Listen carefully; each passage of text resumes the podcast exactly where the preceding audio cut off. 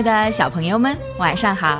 这里是飞视频的晶晶姐姐讲故事节目，我是你们的好朋友晶晶姐姐。今天继续给你们带来国王巴巴的故事。老妇人同意巴巴留下来和他们一起生活，这使巴巴和希莱斯特非常高兴。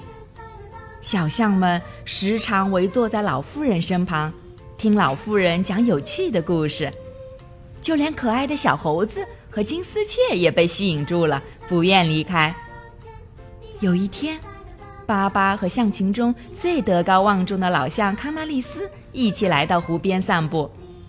巴巴一边看着美景，一边赞叹道：“多么美的地方！要是把我们的房子建在这里，该多好呀！这样每天清晨一醒来，就会看到百花盛开。”听到鸟儿歌唱了，跟在他们身后的小猴子泽菲尔正在追逐一只飞舞的蝴蝶。他刚要扑过去捉住蝴蝶时，恰好与迎面抓蜗牛的亚瑟、巴巴的表弟撞到了一起，结果他俩一无所获。这时，他们看见前方走来了一对单峰驼，他们数着：一个、两个、三个。四个，五个，六个，队伍真长啊，都数不过来了。此时，丹峰驼队队长也看到了他俩，高声的问道：“嘿，你们知道巴巴国王在什么地方吗？我们想要见他。”于是，亚瑟和泽菲尔将丹峰驼队领到了巴巴国王面前。领头的丹峰驼。恭敬地向巴巴国王鞠了一躬，说道：“尊敬的大象国王您好。”国王巴巴一看，高兴地说：“太好了，你们终于来了！快把东西卸下，找个阴凉地方歇一会儿吧。辛苦你们啦！”事情是这样的，巴巴和希莱斯特旅行时，在城市里采购了很多东西，运不回来了，只好求助丹峰骆驼帮忙。现在东西终于送来了。这时，老妇人和老象康纳利斯也走了过来。巴巴兴奋地说：“快来瞧啊，我买了建房用的东西。”巴巴又吩咐亚瑟把所有大象都叫过来。然后，巴巴国王站在一个行李箱上，大声说道：“亲爱的朋友们，这些就是我从外面给你们选的礼物，看看吧。”有女装、男装、帽子、布料、染料、小鼓、钓竿、鸵鸟毛、网球，一应俱全，个个都有份。等我们建起了自己的城市，再把这些东西分给大家。另外，我想把这座城市以王后的名字命名——西莱斯特城。你们说好不好呢？所有大象都齐声应和道：“太好了，好主意！”接下来就要大干一场了。爸爸命令亚瑟和泽菲尔去给大伙儿分发劳动工具，然后他给每头大象安排具体的工作，有的大象负责砍伐树木，有的负责搬运石头，有的大象挖沟，还有的大象锯木材。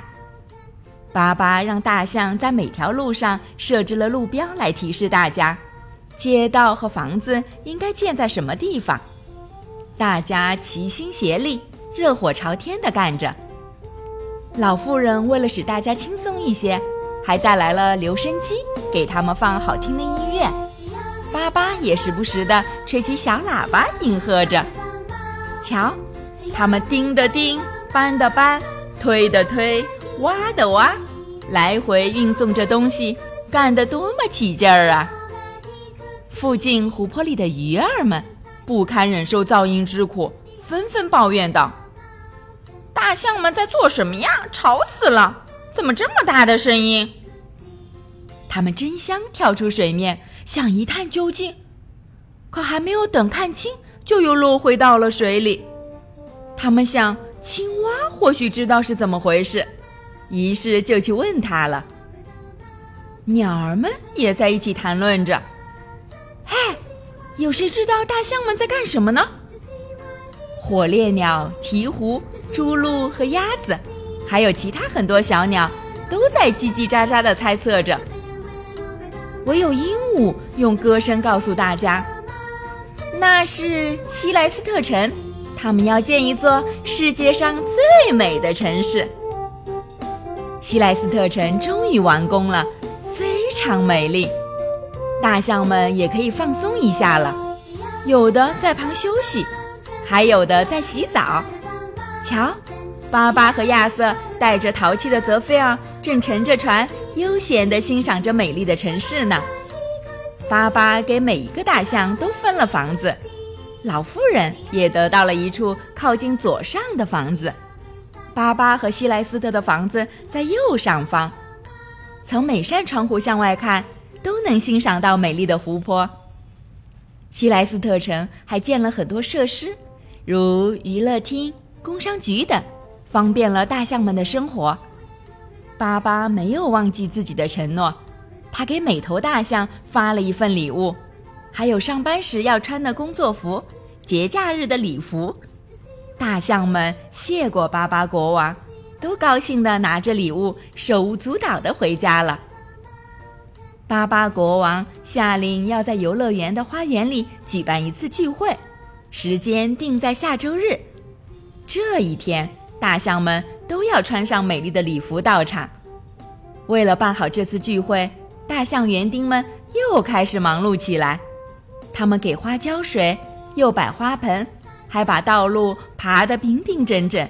大家干的都很认真。